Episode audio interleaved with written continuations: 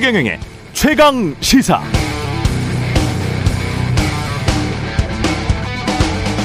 네, KBS의 이동관 아들 학폭 의혹 팩트만 추렸습니다라는 기사에 따르면 맞았다, 폭행당했다라고 나온 진술서 두 장에 등장하는 피해자는 4명. 진술서는 1학년 때 시작된 폭력이 2학년 때까지 이어졌다는 것이고 이동관 특보는 의혹 대부분이 사실이 아니고 화해했다는 주장입니다. 피해자 한 명도 진술서가 과장됐다고 말했다는 것은 사실이고 그러나 이는 본인의 개인적 입장이고 다른 피해자 3명은 다를 수 있다고 말했다는 거죠. 하나고에서 관련 학폭위가 열리지 않았고 전학 갔다가 학폭의 기록 없이 수시 전형으로 명문대에 입학했습니다. 그래서 만약 이동관 특보가 방통위원장으로 지명된다면 국회 청문회에서의 핵심 쟁점은 왜 어떻게 이동관 아들에 대한 학폭위가 열리지 않았는가에 집중될 것 같습니다. 네, 안녕하십니까. 6월 14일 세상에 이익이 되는 방송 최경령의 최강시사 출발합니다. 저는 KBS 최경령 기자고요. 최경령의 최강시사 유튜브에서도 실시간 방송합니다. 문자 참여는 짧은 문자 50원 기본차 100원이 드는 샵 9730 콩오플 무료고요. KBS 일라디오 채널 정치 경제 사회문화 등 다양한 명품 콘텐츠가 있습니다. 구독과 좋아요 댓글 많이 부탁드리고요. 오늘 최강시사 할 말 많으신 분들 하시는 분들 모셨습니다. 윤희숙 전 국민의힘 의원, 윤여준 전 환경부 장관 차례로 만나보고요. 뉴스 일대기 BTS 10주년 맞아서 그들의 활약상, 그간의 활약상 짚어보겠습니다.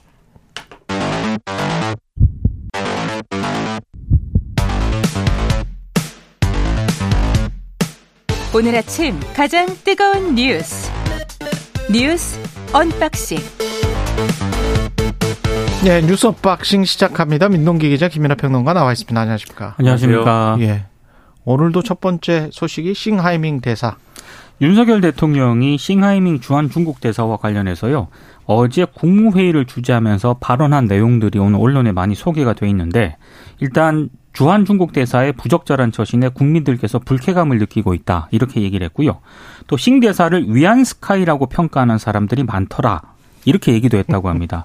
아, 위안스카이는 임오군란 때 예. 군대를 이끌고 조선에 주재하면서 내정 간섭을 했던 그런 인물인데 대통령이 직접 이 싱 대사를 위안 스카이에 비유했다는 그런 발언을 한 것으로 일단 보도가 되고 있고요.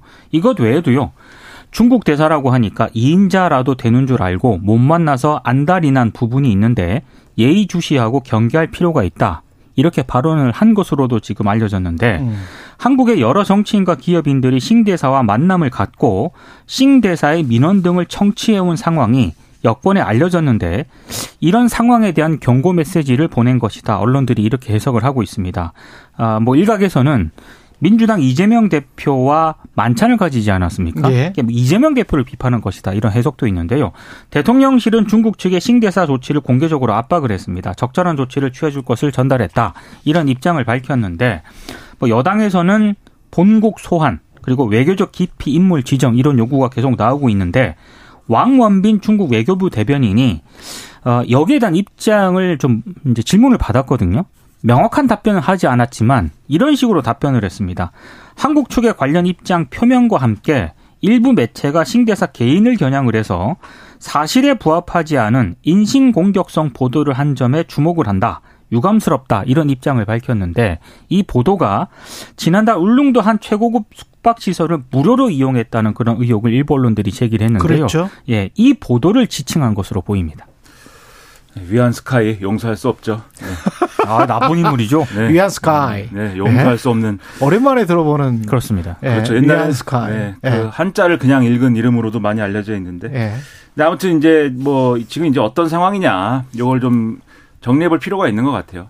그러니까 우리가 요구하는 거는 싱하이밍은 뭐 교체를 하든지 뭐 bun국에 소환, 소환하든지 뭐 그런 걸 요구하는 거 아닙니까? 바꿔달라. 그렇죠. 그렇죠.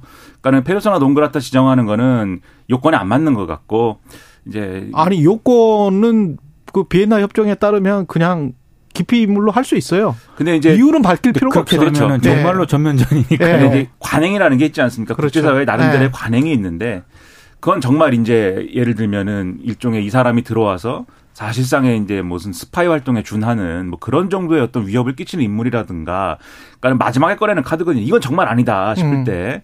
근데 이제 지금 싱하이밍의 행위라는 것은 그 정도에 해당하는 건 아니기 때문에 그렇게 하기는 어렵고 하여튼 데리고 가라 이건데 중국 정부가 어떤 경우에 싱하이밍을 그러면은 소환할 수 있을 것이냐 요거를 좀 생각을 해봤습니다. 어쨌든 가능한 조건이라는 건 뭐냐.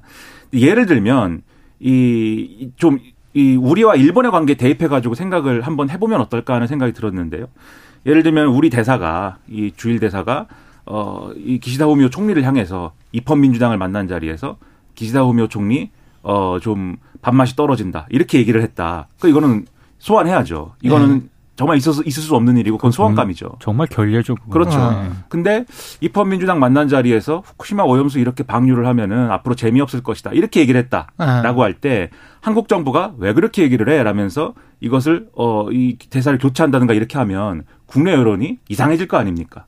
그렇죠? 뿐만이 아니고 저 미국 저 중국 같은 경우에 또는 일본 같은 경우에 맛맛 이제 대응을 할 거란 말이죠. 그렇죠. 그러면 그 이후에 올 파국적인 상황에 관해서는 대응책이나 대비책이 있느냐 거기에 관해서 이제 생각을 해야 되겠죠. 이제 예. 거기까지 가기 전에, 음. 그러니까 이 어떤 경우에 소환할 수 있느냐 요거를 말씀드리는 건데, 예. 그래서 뒤집어 얘기하면 싱하이밍 대사가 예를 들면은 정말 이 윤석열 대통령에 대한 뭐 극언을 했다든지 아주 써야 쓰면 안 되는 말을 써서는 안 되는 어떤 어휘를 사용했다든지 그러면 이제 중국 정부도 이거는 외교관으로서는 정말 어이 기본적인 소양이 안 됐습니다. 이래갖고 바꿀 수 있는데 지금 싱하이밍 대사가 한 거는 중국 정부가 하고 싶은 거, 중국 정부가 추진하는 거를 이 우리로서는 받아들일 수 없는 방식으로 한 것이지만 이런 이유로 싱하이밍을 소환했을 때 중국 내의 여론이 어떨 것인가? 그리고 그 중국 내 여론이라는 것은 중국 정부가 뭔가 어 이거 접어준 거 아니냐? 그러니까 중국 정부가 지금 요걸 이제 이유로 해서 소환할 수는 없는 조건일 것이다. 이렇게 생각이 되는 거예요. 음. 우리가 마치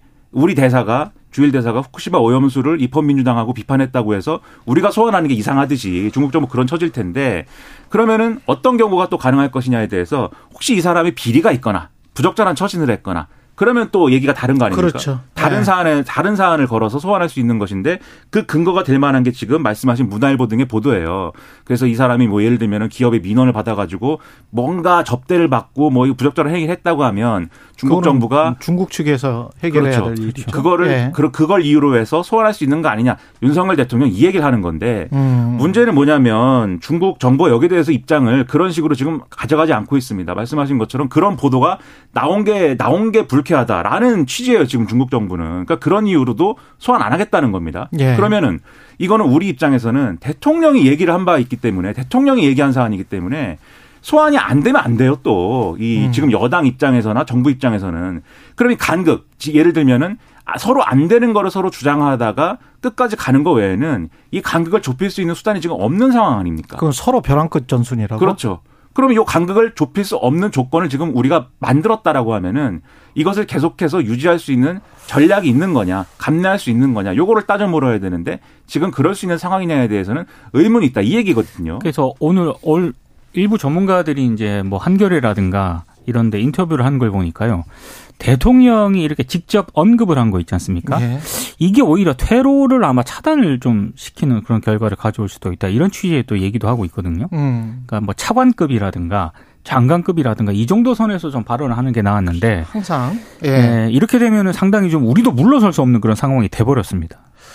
이런 게 있는 것 같아요. 그러니까 우리도 그 싱하이밍 대사의 그 발언이 좀 불쾌하죠. 아, 잘못하죠. 네. 상당히 불쾌하죠. 그런 식으로 말을 하면은 그 나라 상대국 국민들한테 주권 주권자는 국민이니까요. 그 국민들한테 뭐 협박하는 거야, 뭐 이렇게 들리는 거기 때문에 상당히 불쾌한데 지금 말씀하시는 거는 그거를 그 불쾌함을 받아들인다고 하더라도 그걸 표현하는 방식은 좀 정제됐으면 좋겠다. 그렇죠. 이 비슷한 게 저 미국 백악관 브리핑 때 그 외신 기자가 물어봐요. 존 커비한테 물어보는데 야 이거는 보복을 지금 중국이 한국에게 시도하는 걸로 보니 이렇게 싱하이밍 대사의 발언과 관련해서 이렇게 정확히 물어봅니다. 그러니까 존 커비가 그게 압박 전술의 일환인 것처럼 보인다. 그렇죠. 이 정도로 발언을 하거든요.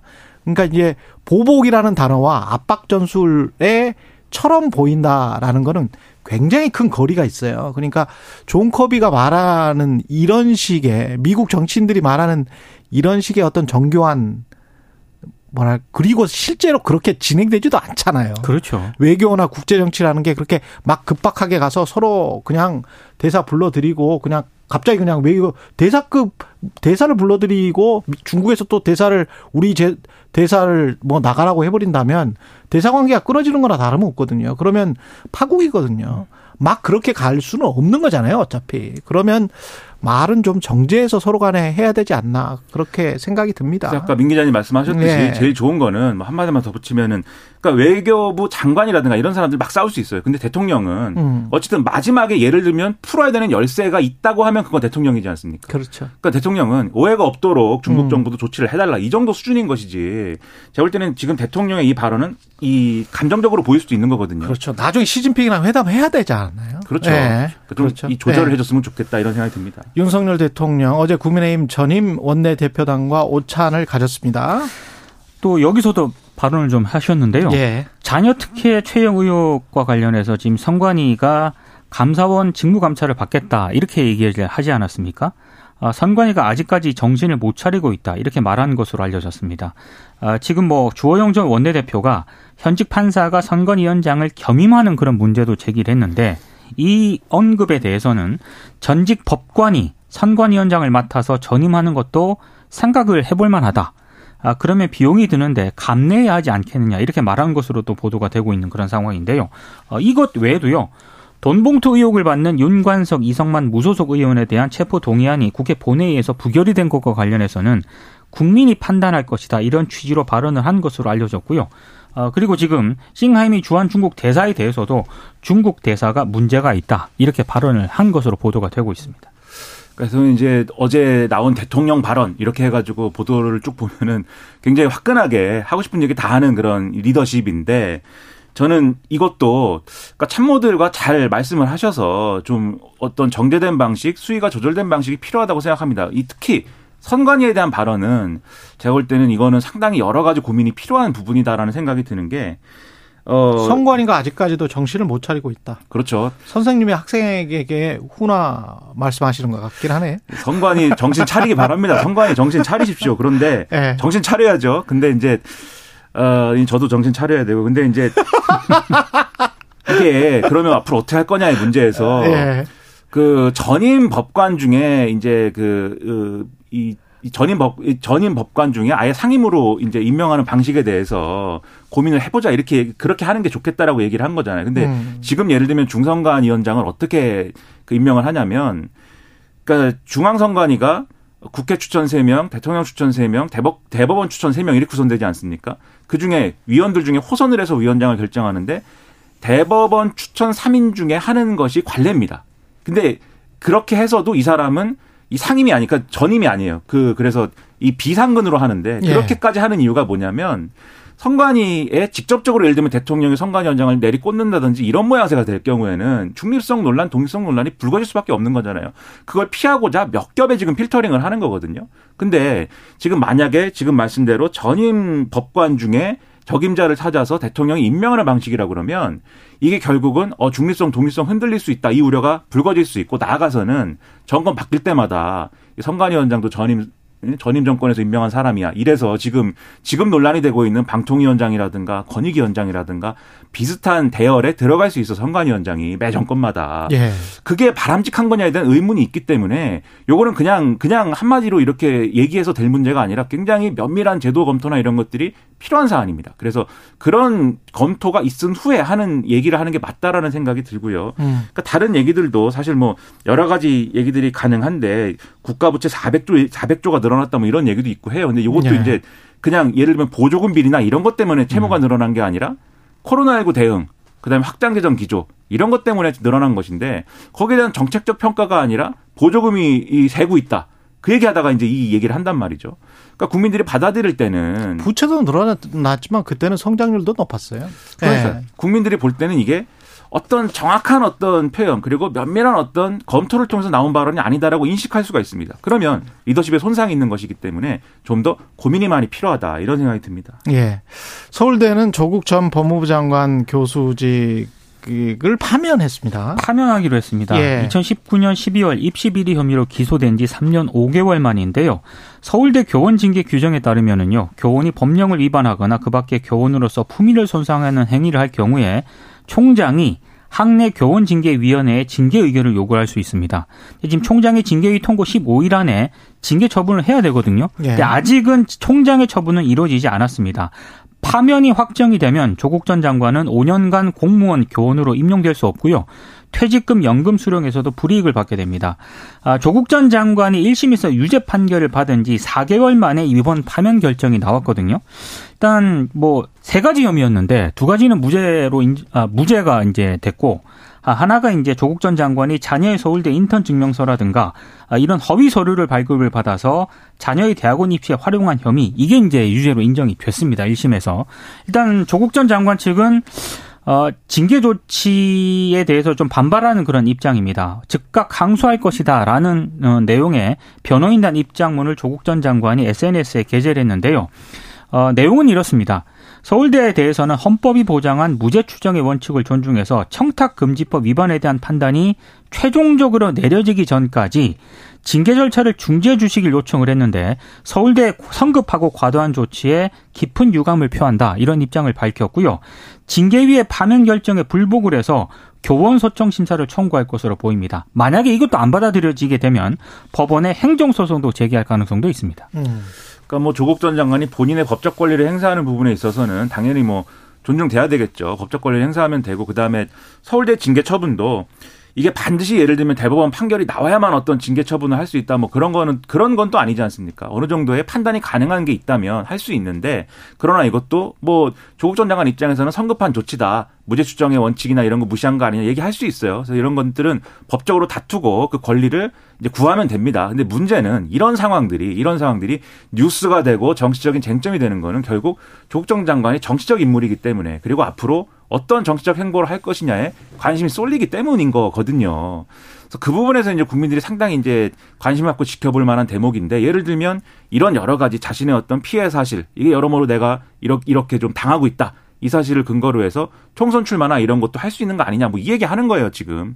근데 총선 출마를 하는 것도 본인의 권리죠. 그런데 여기에 대해서 이 국민들이 어떻게 평가할 것이냐 이런 것들도 어, 좀, 이, 뭐랄까요, 좀, 심도 있게 고민을 하고 행보를 하는 게 중요하다고 저는 생각을 하고, 민주당이 또 이 문제에 대해서 어떻게, 어떤 태도를 가지고 어떤 발언을 하느냐 중요하다고 생각하는데, 지금 이제 언론에 나와서, 또는 라디오 프로그램 등에 나와서 이제 민주당 의원들이 인터뷰하는 거 보면, 나오는 것을 나오지 말라라고 얘기하기는 상당히 어려운데 민주당으로 나오지는 못할 것이고 민주당으로 나왔으면 나오지는 말았으면 좋겠다. 음. 또 이렇게 얘기를 하는 거잖아요. 예, 민주당 의원들이 그렇죠. 예. 그러니까 제가 볼 때는 이게 국민들이 볼 때는 이상한 얘기다. 그러니까 민주당 입장에서는 조국 전 장관이 어쨌든 자신들의 정권을 맡았을 때 책임을 맡았던 인물이기 때문에 얘기를 할 거는 정확하게 하는 게 필요하다고 생각합니다. 출마하는 거 바람직하지 않다. 출마하지 마라 이렇게 얘기를 하든지 아니면은 예를 들면 뭐 어, 우리 당으로 출마를 하고 싶으면 경선 통과해야 된다 뭐 이렇게 얘기를 하든지 음. 정확한 얘기가 필요한데 이도저도 아닌 상태에서 이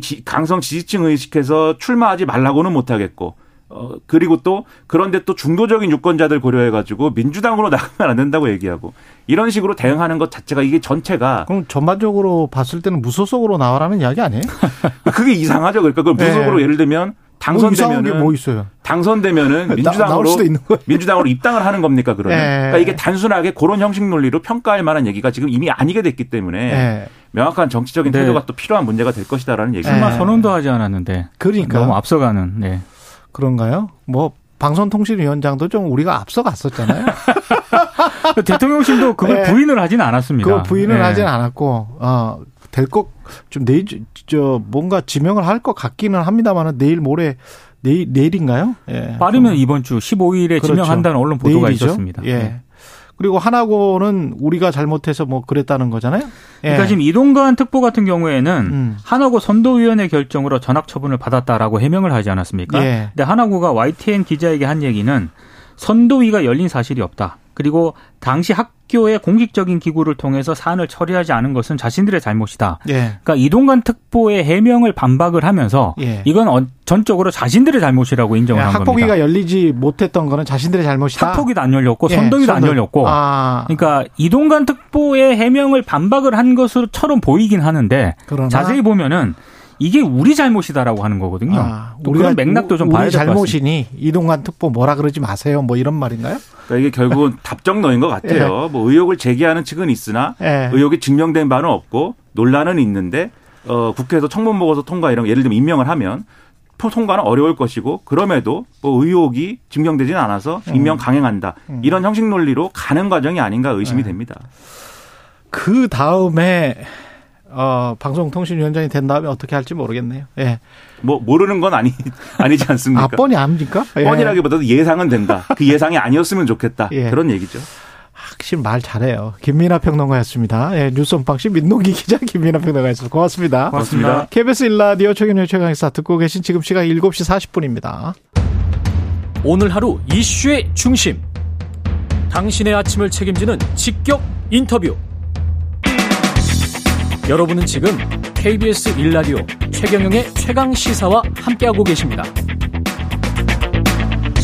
네, 중국 패배에 베팅하면 후회할 것이다. 싱하이밍 주한 중국 대사 발언이 몰고 온 파장 계속 확도되고 있는데요. 정치 외교뿐만 아니라 경제까지 미칠 영향도 걱정입니다. 윤희숙 전 국민의힘 모시고 한중 관계에 대한 정치 경제 사안들 좀 짚어보겠습니다. 안녕하세요. 네, 안녕하세요. 예. 일단 뭐 불쾌감을 느끼고 있다라고 윤석열 대통령이 국민들께서 불쾌감을 느끼고 있다. 그럼 뭐 비슷한 감정일 것 같고요. 그런데 이제 대통령이 직접 나서서 계속 이전에는 이제 대통령실에서 이야기를 했었고 어떻게 보십니까? 글쎄 지금 음. 어, 좀 전에 나오셨던 분들도 음. 대통령께서 직접 말씀하시는 것은 뭐 퇴로 걱정을 하시는데 네. 글쎄 저는 좀 생각이 달라요. 네. 뭐냐면 지금 너무 날 것으로 들었어요 국민들이. 어. 그러니까 이걸 어디 신문에 보도에 난 이런 걸 보면 좀 한번 걸러지는데 네. 이거를 생방송으로 그분이 우리나라 국민을 협박하는 거를 국민들이 너무 날, 날 것으로 들었잖아요. 음. 지금 이제 부정적인 에너지가 너무 차 있어요.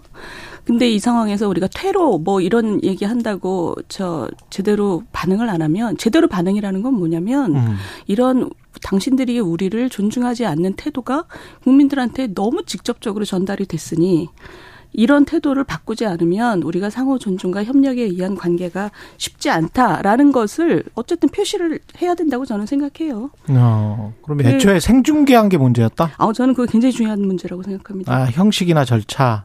형식이 예. 그러니까 물론 내용도 문제지만 음. 내용도 기본적으로 왜 지금 그 그러니까 비공식 비공식적으로 많이 만나죠. 야당 저 정치인들이. 근데 예. 그게 아니고 그거를 생중계를 한 거 자체가 지금 국민 우리가 지금 이 이 데미지를 양쪽 정부가 다 골치가 아플 것 같아요. 이 데미지를 어떻게 컨트롤할지를.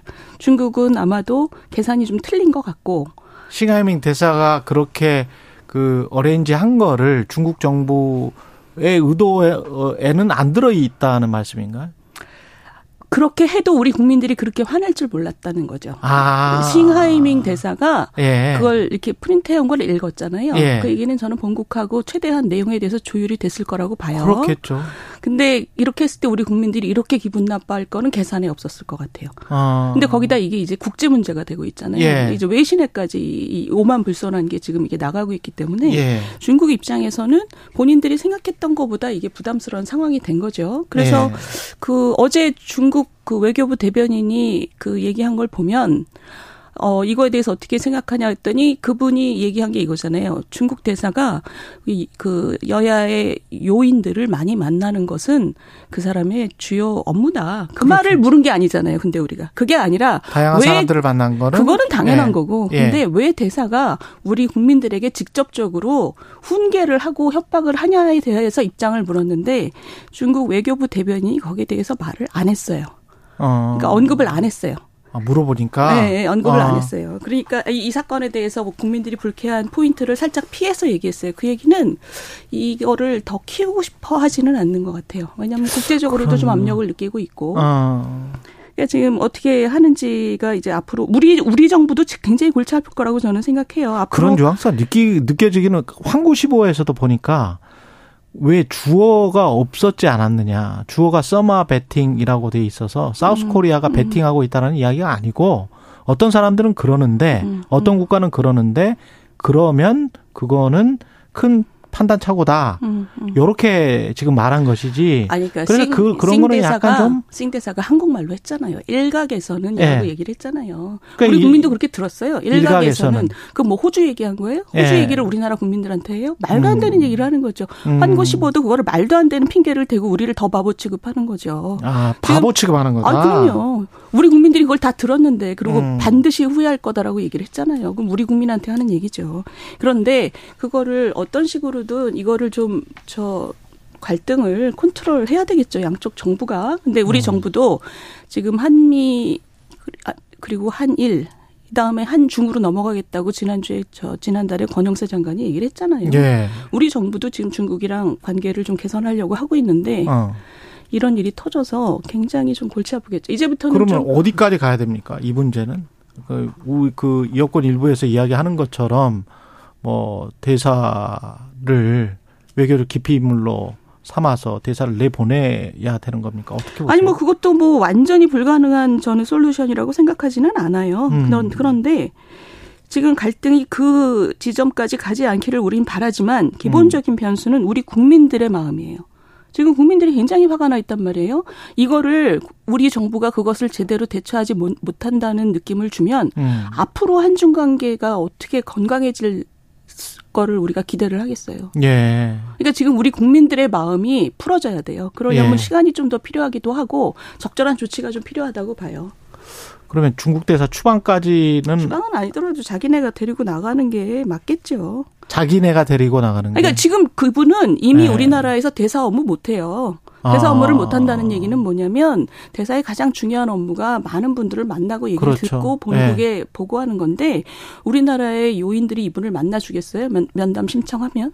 그러면 그럼 그 자기 업무를 하기가 굉장히 어려운 상태가 되니 네. 중국에서 저 뭐 모양 좋게 데리고 가든 모양 나쁘게 데리고 가든 그렇게 되겠죠. 지금 그거는 저는 아, 이미 그렇게, 그렇, 될 그렇게 될 수밖에 없어요. 근데 음. 그렇게 되는 과정을 우리 국민들이 볼 때 아 저 갈등이 잘 그 우리가 마음도 풀어지고 갈등이 잘 관리되고 있고 양쪽 정부가 다 얼굴을 구하는 방식으로 체면을 구하는 방식으로 그렇죠. 그러면 그 중국 정부 입장에서는 이 여하튼 데리고 간다고 하면 본인들이 뭐 이렇게 표현할 수 있을지 모르겠습니다만은 진 것처럼 느낄 수 있지 않을까요?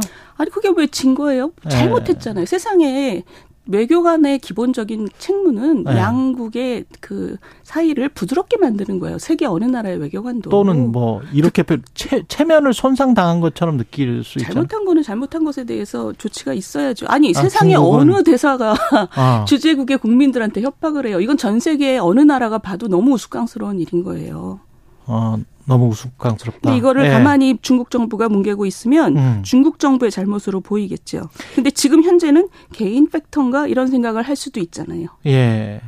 이 싱대사를 만난 자리에서 이재명 대표가 보인 행동에 관해서는 어떻게 생각하십니까?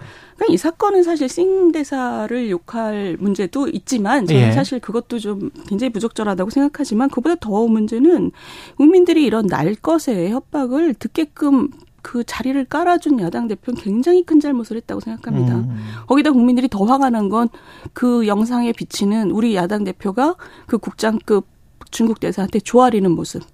그리고 그, 그 민주당 국회의원들이 그걸 받아 적는 모습, 훈시 내용을. 예. 그런 게 국민들 마음을 굉장히 다쳤어요. 예. 전혀 불필요한 일들이거든요. 그러니까 이 이번에 그 민주당이 굉장히 큰 실수를 했다고 저는 생각을 합니다. 그 안에 뭐가 지금 잘 안 돌아가고 있어요. 아 그래요? 예. 그그이 상황과 그 이 상황을 별개로 해야 될지 뭐 같이 붙여야 될지는 모르겠습니다만은 그 전에 우리가 무역 적자가 확대되고 그게 혹시 중국이 뭐 안에서 장난치는 게 아니냐 뭐 이런 이야기도 좀 나오고 그랬었잖아요. 근데 비슷한 말이 싱하이밍 대사가 한국의 대중국 무역 적자 확대는 탈중국화가 주된 원인이다. 그러니까 한국의 탈중국화가 주된 원이다 이렇게 이야기를 했는데 이게 의미하는 게 뭔지도 좀 궁금하고. 그러니까 그게 의미하는 바가 뭔지 그분이 예. 일부러 얘기를 안 했겠죠. 구체적으로 만약에 뭐 정치적으로 막 저 감정이 나빠서 우리가 교육을 안 하고 있다 이러면은 큰 문제가 될 만한 발언이에요. 그죠? 예. 그런데 그런 구체적인 얘기를 하지 않은 게 아마 굉장히 저그 의도적인 것일 거고 음. 우리 입장에서는 어 저는 이제 그렇게 생각해요. 지난 10년 동안 그 우리 대중국 수출은 반도체를 빼면 쭉 줄어왔어요. 예. 그러니까 반도체가 워낙 우리가 이 그 중국하고의 무역을 받쳐줘서 그렇지 그렇다면 당연히 그 우리나라 입장에선 아 이게 우리나라가 지금 뭔가 중국하고의 교역에 있어서 우리가 그 우위가 점점 줄어들고 있다. 그러면 우리 몸을 어떤 식으로 다시 체질을 개선하고 그 무역에 있어서의 우위를 다시 점하기 위해서 어떤 노력을 해야 되느냐를 생각을 해야 되는 게 제대로 된 나라의 생각 방식이에요. 그렇겠죠. 네. 근데 이거를 탈중국화라고 이 그것 때문이라고 민주당이 자꾸 얘기를 하는데 음. 그거는 우리 자신의 어떤 체질 개선이나 구조 개혁의 문제점을 부정하는 것처럼 들려서 저는 좀 저거는 별로 건설적인 방식은 아니라고 생각해요. 음. 근데 지금 그 말씀하신 저 그 어떤 정 치적인 부분이 전혀 없을 거라고 자신할 수는 없죠. 왜냐하면 우리 그 중국으로부터의 무역 적자가 사드 때에 무슨 저 했죠. 그 섬한 이런 네. 거 있잖아요. 네. 한류라든가 또 지금 중국 그 단체 관광객들 은 아직도 못 들어오고 있잖아요. 그렇더라고요. 그러니까 그런 네. 것들이 요소가 있지요. 근데 그게 전체 중에서 얼마나 정말 중요한 부분일 거냐 그러면 음. 전체의 큰 흐름에서 굉장히 작은 부분일 거라고요. 근데 현장에서 가령 뭐 뭐 빨리빨리 물건이 나가야 될 때, 뭐 수입이 수입 상품이 들어와야 될 때 수입 상품 같은 거를 뭐 막아서 그렇죠. 전체 공정 음. 같은 거를 막는달지 그렇죠. 그런 것들을 이제 현장 그러니까 기업들이 많이 이야기하고 있지 않습니까? 가능성이죠. 그죠? 가능성. 현장 기업이 네. 느끼는 바 그리고 네. 많은 기업이 국영 기업이기 때문에 아마 네. 정부가 아마 눈에 보이지 않는 많은 통제를 할 수 있을 거예요. 그러나 음. 그럼에도 불구하고 지난 10년 동안 우리가 굉장히 중국하고의 격차가 줄어들고 음. 무역에서 우리가 우위가 떨어진 거는 또 숫자로 아주 명확하게 나오잖아요. 음. 굉장히 제일 큰 그 수준에서는 예. 우리 수, 우리 자체의 체질을 높여야 될 가능성이 아니 그래야 될 필요성이 제일 큰 거죠. 알겠습니다. 그 한 1분여밖에 음. 안 남았는데 조국 전 장관 출마하면 될 것 같습니까? 글쎄, 저는 될 것 같은데요. 어디 아, 나가는지 아, 그래? 다를 것 같은데. 우병우 음. 전 수석은 어떻게 될 것 같습니까? 그분도 될 거라고 다들 생각하시는 것 같은데요. 유리수 의원님은 안 나오십니까? 아유, 그걸 제가 어떻게 얘기하겠어요. 제가 정할 수 있는 문제도 아니고. 네. 근데 조국 장관 같은 경우는 네. 본인은 당선되겠지만, 그러니까 뭐 관악이나 뭐 이런 데 나가시면 당선되겠지만, 네. 민주당의 선거 컨셉을 망가뜨리지 않을까요? 그럼 무소속으로 나올까요? 무소속으로 나와도 마지막엔 결국 단일화되지 않을까요? 그 많은 분들이 예상한 지금 그렇게 생각하고 아, 그렇게. 있지요. 우병우 전 수석은 어떤 우병 그죠 전 뭐 잘 모르지만 네. 우병우 수석도 아마 무소속으로 나오지 않을까 저는 그런 생각인데요. 알겠습니다. 여기까지 듣겠습니다. 아, 시간이 짧네요.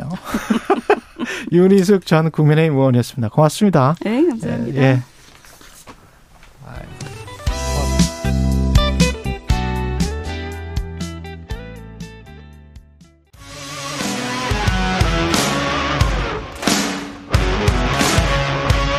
오늘 하루 이슈의 중심 최경영의 최강 시사. 네, 오늘은 특별 한 분 모시고 요즘 정치판을 좀 읽어보겠습니다. 진영 가리지 않고 할 말은 하시는 보수의 책사 윤여준 전 장관 모셨습니다. 안녕하세요. 네, 오래간만입니다. 예. 요즘 잘 지내시고요. 건강 괜찮으시고요. 네, 뭐 저야 예. 먹고 노는 사람이니까 잘 지내죠. 예. 예.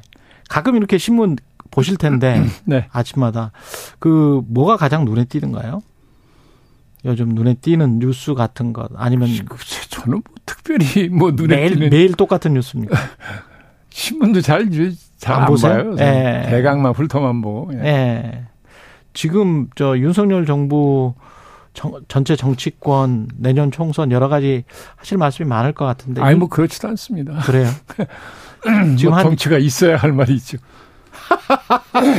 정치가 있어야 할 말이 있지. 네. 한 1년 정도 지났습니다. 윤석열 대통령 취임. 더 지났죠. 네. 예, 하신지. 어떻게 보셨습니까? 이제까지? 아, 그래서 이게 이제 그 미국 같이 4년 중림제 그렇죠. 대통령제 하에서도 예. 그 정치학자들 말에 의하면 취임 첫 해를 어떻게 보내느냐에 따라서 재선 여부가 결정된다 이렇게 말을 할 정도로 예. 취임 첫 해가 중요한 거거든요. 근데 우리 같은 경우는 뭐 재선을 안 하지만 5년 단임제니까 예. 첫 해가 제일 중, 더 중요하죠. 음. 근데 그렇게 보면 윤석열 대통령의 경우에는 물론 대통령 할 생각을 뭐 오래전부터 한 건 아니라 하더라도 너무 준비 없이 등장한 거 아닌가. 그러니까 지금 한번 생각해 보십시오. 11년 동안에 무엇이 기억에 남으십니까? 바이든 날리면 날리. 그러니까 이게 예. 그렇잖아요. 예. 예. 그리고 예. 뭐 이제 뭐 그뭐 그 연금 그죠 예. 노동 그, 그 계약하겠다 그러는데 그거는 워낙 오래 묵은 과제이기도 하고 쉽게 해결이 안 되는 과제죠. 예. 예. 그런데 1년 동안 뭐 제대로 착수한 것도 지금 없다시피 한 거잖아요. 예. 그리고 전체 무슨 기획 같은 걸 발표, 발표한 일도 없고. 음. 그러니까 이 취임하면서 국정의 우선순위를 정해서 국민에게 제시를 하고 음. 이 우선순위에 따라 내가 하겠다 이렇게 했어야 되는데 뭐 그런 게 없었으니까 우선순위. 예, 국정이 체계적으로 이루어지는 게 아니라서 지금 1년 동안 뭐 기억에 남는 게 별로 없잖아요. 우선순위라고 근데 사실은 대통령이나 정부가 이야기했던 거는 노동연금 교육. 아, 3대 개혁인데 예. 그건 묵은 과제였던 거죠. 역대 좀 음. 내려오던. 구조적으로 묵은 예, 과제. 노동을 한다고 그랬지만 지금 뭐 69시간제 딱 걸려가지고 그 이상은 진전도 별로 없는 것 같고. 예. 예. 그러니까 뭐 지금 1년 동안 뭘 한 게 뭐냐 그러면 기억에 남는 게 별로 없는 거죠. 그러면 뭔가 방향을 바꿔야 되는 겁니까? 아니면 태도나 뭘 바꿔야 되는 겁니까? 뭘 아니 어쨌든 본인이 예. 그 국정의 최우선 과제가 뭐라고 생각하는지 음. 왜 그런지 예. 그럼 그걸 어떻게 할 것인지를 분명히 밝혀야죠 국민한테. 예. 예. 그, 그래야 체계적으로 국정을 수행할 수 있는 거 아니겠어요? 근데 1년이 지났는데 아직 그런 게 안 나왔다. 아직 그런 게 뚜렷하게 뭐 머리에 떠오르시는 게 있어요? 아. 저는 없는데. 아. 그렇군요. 그 그러면 그것부터 이제 발굴을 해야 되겠네요. 아젠다부터 발굴을 해야 되겠네요. 늦었어요. 물론 늦었습니까? 지금이라도 안 하는 것보다는 해야 그 되는데 뭔가 그래도 4년이 네, 남았는데 그게, 그게 그 5년 동안에 가장 중요한 1년은 저렇게 보냈기 때문에 예. 앞으로 굉장히 어려워질 거예요. 근데 혹시 정부는 정부 입장에서 한번 이야기를 해볼게요. 집권 여당 입장에서는 뭐 국회에서 뭘 하려고 하는데 어 야당이 계속 발목을 잡는다. 그래서 우리가 이제 총선에 서 승리하면 우리가 그 남은 과제들을 3년 안에 확 해칠 수 있다. 뭐 이런 생각을 그렇다면 예. 준 대통령 국정 지지도나 여당에 대한 지지가 높게 나와야 되잖아요. 음. 지금 어떻게 나옵니까 여론조사에 보면 예. 다30% 돼요. 예. 그럼 그런 말이 성립이 안 되죠. 음. 아 여당이나 대통령이 뭘 제대로 뭘 국정의 체계를 세워서 하려고 그러는데 예. 야당의 다수 힘을 건 번번이 그걸 못하게 했다 그러면 예. 지금 국민 지지도가 저렇게 나오겠어요? 그런 측면, 예. 일본 오염수부터 해서 지금 각종 또 현안들이 계속 오잖아요. 일본 오염수 같은 경우는 지금 잘 대응을 하고 있다고 보십니까? 아니, 뭐 지금까지로 봐서는 예. 뭐 잘못 대응했다고 할 만한 게 나오는 건 없다고 보는데 예. 이제 앞으로가 중요한 거죠. 예. 예. 그래서 저 문제는 워낙 예민한 문제라서 어, 국민들이 굉장히 예민하게 반응할 거거든요. 음. 그래서 정부도 상당히 신중하게 하는 것 같긴 한데, 네. 예, 저건 뭐 조금 더 두고 봐야 알겠죠. 근데 뭐 소금 사재기랄지 뭐 여러 가지 이야기 하지 않습니까? 음. 그게 바닷물 자체가 뭐 오염될 수 있다라는 걱정 때문에 꼭 생선이냐, 뭐 이렇게 생각하시는 분들도 있을 것 같고, 정부와 여당에서는 과학적 검증을 강조를 하는데, 과학적 검증이 수십 년 동안 이게 30년 이상 이렇게 계속 뿌리는데 이게 정말 될까? 인체에 어떤 영향을 미치는지 과학적으로 정말 알 수 있을까? 네, 그게 지금 일본 사람 중에도 예. 일본 정부의 그 발표를 안 믿는 사람들이 있잖아요. 예. 우리 국민들은 더 하겠죠, 그러니까. 어. 그러니까 이 문제는 정부가 한일 관계 개선이 중요한 과제이긴 하나 예. 이 문제를 쉽게 봤다가는 큰 역풍을 맞을 염려가 있어요. 굉장히 조심해야 될 거예요.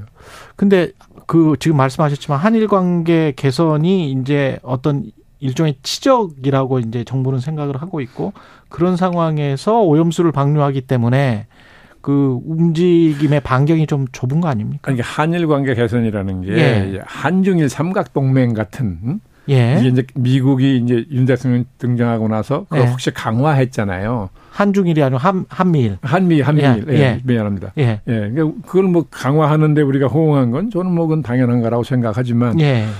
그렇다고 해서 국민이 이 문제를 가볍게 생각할 건 아닐 거거든요. 그 방향은 맞는 거라고 지금 보시는 어떤 거죠? 방향? 한미일 삼각동맹. 아 그거는 뭐 어쩔 수 없죠. 어쩔 수가 선택의 여지가 없는 거니까.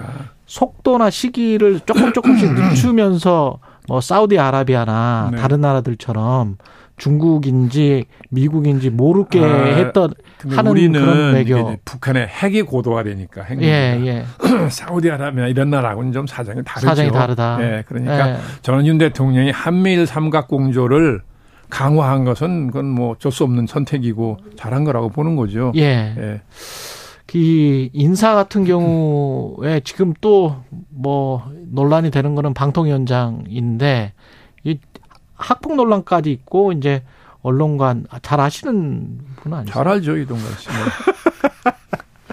어, 어떻게 보세요? 질명될 가능성이 높은 음. 것처럼 계속 보도는 되고 있습니다. 아니 윤 대통령 인사 스타일이 예. 뭐 야당이나 언론에서 문제 삼는다고 안 하는 스타일이 아니잖아요. 예. 뭐, 뭐 임명하겠죠. 뭐. 음. 임명하면 어떻게 될까요? 언론과의 언론 장악 이거를 시민사회는 아마 걱정을 하는 것 같습니다. 글쎄요, 뭐 방송 전문가는 아니죠 이동관 예. 씨가 그렇죠? 동아일보 출신이고, 네, 뭐, 예. 네, 과거 뭐 최시중 씨도 했으니까 예, 예. 뭐 방송 전문가라면 되느냐라고 할 수 있을지 모르지만 최시중 씨의 방송통신위원장 인사도 그 잘한 인사는 아니라고 저는 봤던 사람이고 캠프에서 6인의 예, 예, 그러니까. 이동관 씨는 방송 전문가가 아니기 때문에 음. 국민적으로 설득력이 있지는 않을 거예요. 음. 그러나 윤 대통령이 뭐 쉽게 물러서는 스타일이 아니니까. 예. 예. 또 뭐 상당한 신뢰 관계가 있으니까 그런 요직이 앉히려고 했을 거 아닌가요? 예. 강행하겠죠. 뭐. 경산호위 위원장은 교체설까지 나왔다가 또 윤석열 대통령 그러니까 확실히 인사 스타일이 있는 것 같아요.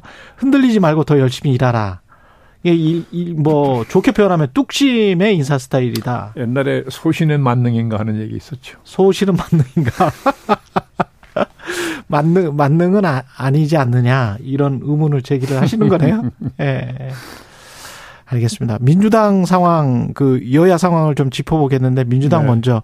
민주당은 이재명 사법 리스크 좀 있다가 돈봉투, 그 다음에 김남국 코인 의혹, 의혹 뭐 이렇게 줄줄이 사탕으로 계속 나오고 있습니다. 수렁에 빠진 것 같잖아요. 수렁에. 예, 수렁에. 나오려고 허우적거리면 더 들어가는. 호 근데 그 빠져 나올 수 있는 가능성이 있습니까? 그러면 확률을 얼마나 보세요? 이 아니 그... 지금 뭐 저 정도 상태에서도 지지도가 비슷하게 나오니까.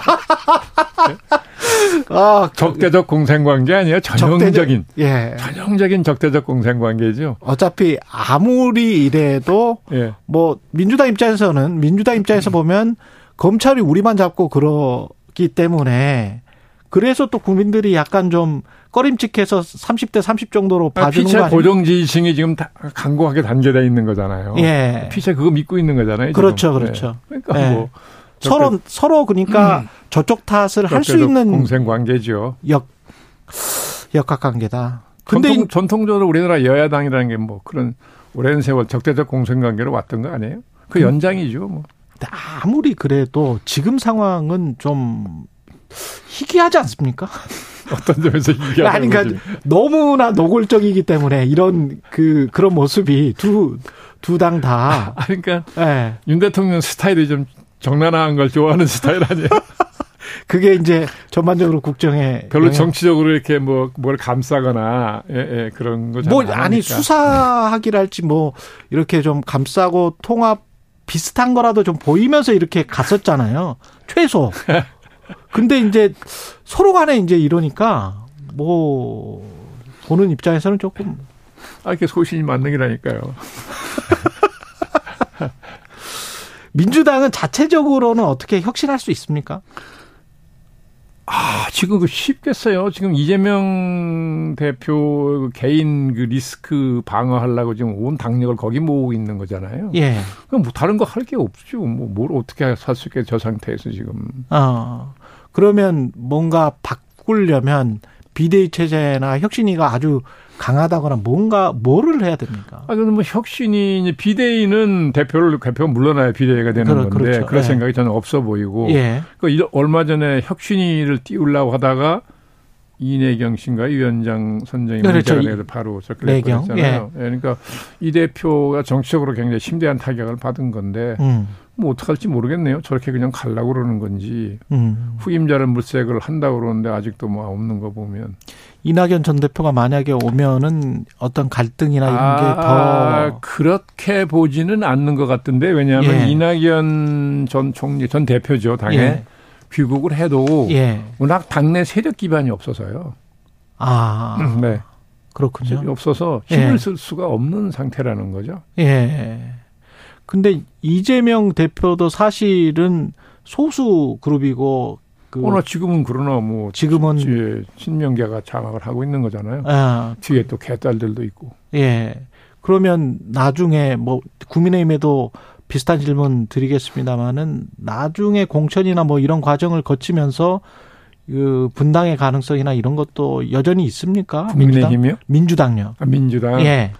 아, 뭐 가능성으로 보면야 뭐 충분히 있다고 봐야 되겠죠. 가능성으로 보면. 아, 공천에서 탈락한 사람들이나 뭐 네. 이런. 우리나라에서는 그게 예. 참 쉽지는 않지만. 예. 쉽지는 않지만 또 그거를 뭐 기대해서인지 아닌지 모르지만 그릇을 만들어 놓고 있는 분들도 있고 그러니까 음. 뭐 가능성이 없지 않겠죠. 예. 국민의힘은 그 김기현 대표가 취임 100일인데 곧 네. 있으면 잘 관리가 되고 있는 겁니까? 아니면 무엇이 잘 관리된다는 뜻입니까? 당이? 네. 당과 당 정의. 아, 당은 관리를 뭐 대표가 하나요? 대통령이 하고 있잖아요, 지금. 예. 예. 더 신복들이 당의 요직을 예. 하고 있는 거 아닙니까? 대표는 그냥 대통령이 하고 있다. 네, 사실상 예. 당 관리는 대통령이 하고 있는 걸로 보이는데 제 눈에는. 음. 그러면 그 대통령이 원하는 사람들이 공천이 많이 될겠네요. 그렇다고 봐야 되겠죠. 근데 거기에 관한 어, 반발 반발을 각오하겠지만 네. 그 반발을 어떻게 해결할지도 방안은 가지고 있지 않겠어요? 그래서 지금 나오는 게 무슨 뭐 공공기관장 인사나 이런 거를 좀 늦추고 있다 뭐 이런 말들이 그런 건가요? 글쎄요. 그것까지는 제가 잘 모르겠습니다만 음. 예. 뭐 공천을 어떻게 할지 나름대로 계획을 가지고 있을 것이고 예. 거기에 반발이 있을 거 예상하실 것이고 예. 그 반발을 어떻게 뭐 설득을 하든 뭐 제압을 하든 해결할지 예. 다 나름대로 방법을 가지고 있겠죠. 그거 없이 시작했겠습니까? 그런 측면에서는 집권 여당인 국민의힘은 그 어떤 당근과 채찍이 동시에 있기 때문에 네. 야당에 비해서는 네, 그렇죠. 그래서 이제 분당이나 뭐 이런 것들이 더안 일어날 가능성. 쉽지 않죠. 근데 네. 그 여당에 있던 분들의 체질은 음. 일단 권력에 대해서 이게 저항하는 체질이 아니라서 예. 예, 뭐 분당을 해가지고 다른 세력이 나온다는 거는 쉽지 않을 거예요. 그러면 밖에서 뭔가 이렇게 솟구쳐서 나올 수 있는 가능성은 있나요? 지금 현재 정치의 역학상? 지금 뭐 그런 거를 염두에 두고 움직이는 분들이 지금 현실적으로 있는 거 아닙니까? 그럼 금태섭이나 이런 분들은 이미 움직이고 있는 거죠. 그래서 그래서 그릇을 지금 만들어 놓고 있는 거 아닌가요? 근데 조국 전 장관은 왜 갑자기 이런 출마설들이 나오는 걸까요? 아 본인으로서야 뭐 명예 회복 하고 싶을 거 아니겠어요? 억울하고. 네. 네. 본인 심정이야 그렇겠죠. 음. 근데 이게 나오면 우병우나 조국 이런 잊혀진 이름들이 나오면 그 판 자체가 문재인 정부와 박근혜 정부 또는 윤석열 대통령 이런 과거 회고적인 어떤 투표가 될 그러니까 가능성. 그런 분들이 네. 예, 국민들이 보기에 음. 예, 아직은 좀 더 자숙을 해야 된다고 생각을 할 텐데요. 네. 그런 분들이 이렇게 이제 공개적으로 움직이는 것은 그만큼 윤석열 정부에 대한 국민적 신뢰가 낮아서 그런 거예요. 아, 국민적 신뢰가 낮다. 지금 조사해보면 대통령 지지도 40%가 안 되잖아요. 음. 네, 국민의힘 마찬가지. 예. 그러니까 그걸 보고 움직이는 거라고 저는 생각을 하죠. 대통령의 검찰 의존도라고 할까요? 아니면 검찰 스타일이라고 해야 네, 될까요? 네, 네. 이게 이거는 바뀔 가능성은 없습니까? 아, 평생을 거기서 보낸 분인데 그리고 예. 정치권에 기반이 없이 등장한 대통령이잖아요. 예. 그러니까 그걸 대신할 수 있는 힘이 있어야 되는데 음. 그게 당분간은 검찰력을 쓰려고 그러지 않겠어요? 근데 그러면 그럴수록 너무 잘 아시겠지만 관료 집단이랄지 네. 심지어는 이제 그 보수 정당의 상대적으로 우호적이었던 네. 기업 쪽에서도 네. 그 사실은 좋아하지 않는. 아, 물론이죠. 그러니까 지지도가 지금 40%가 안 된다는 얘기는 네. 윤 대통령이나 국민의힘이 국민의 마음을 못 잡고 있다는 얘기잖아요. 그렇죠. 네. 네. 그럴수록 더 그쪽에 의존하려고 그럴지 모르죠. 근데 제, 저는 이해가 안 되는 게 그러면 뭐 노동이나 뭐 이런 것들에 관해서 뭐 이렇게 어, 좀 강하게 나온다. 그거는 보수 정당에서 많이 있었기 때문에. 근데 이제 기득권이라고 할 수 있는 관료나 대기업들에서도 약간의 비토적인 움직임이 나오는 거를 감지를 못 할까요? 아, 못할 수 있어요.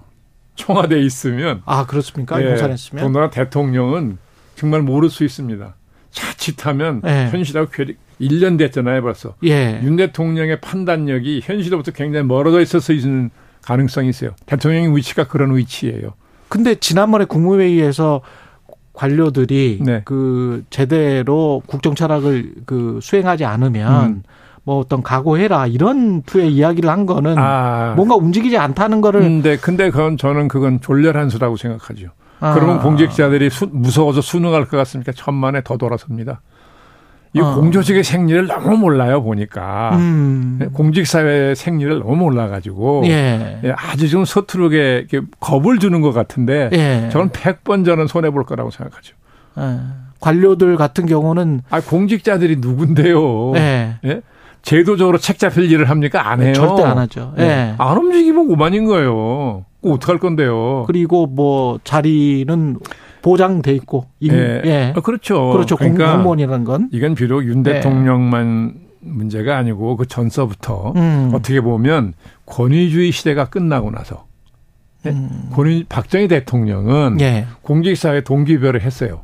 중국 군대와의 기수. 맞, 맞, 예. 가슴에 불이 붙었어요. 어떤 가치. 아, 그럼요. 예. 그래서 밤새워 일을 했어요. 예. 그래서 짧은 시간에 산업화가 됐던 거잖아요. 예. 그런데 그때는 국민소득이 300불 시절이고. 그렇죠. 이게 국민소득이 만 불을 넘으면 음. 그런 식의 동기부여가 안 먹힙니다.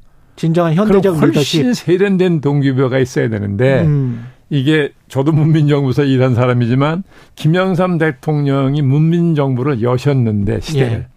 예. 그 문민 시대에 맞는 새로운 동기 부여를 안 했어요 공직 사회에.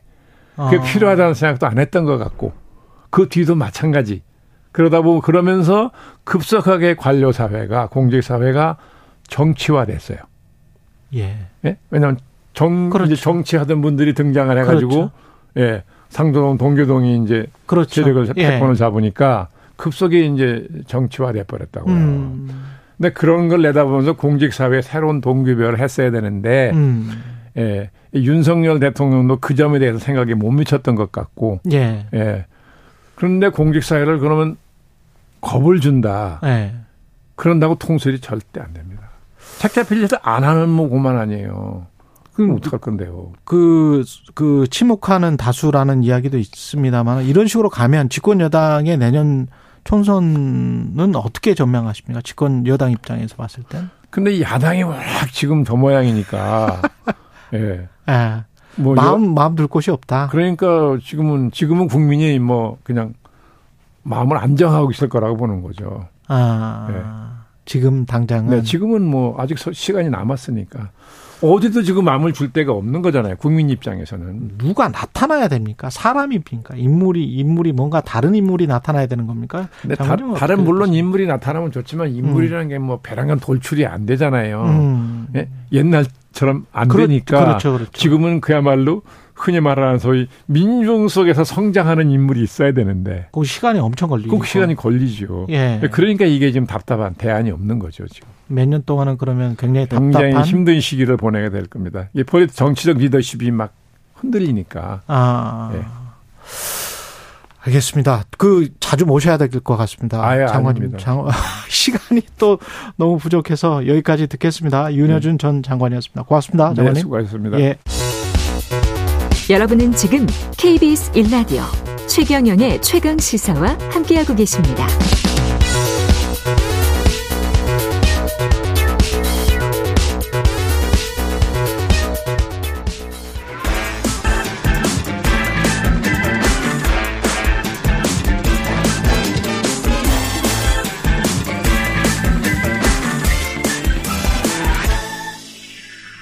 네, 조금 전 윤여준 전 장관이 언급한 대통령 지지율 관련 개요. 한국갤럽 자체 조사 5월 30일부터 6월 1일까지 조사했고요. 윤석열 대통령 직무수행 잘하고 있다.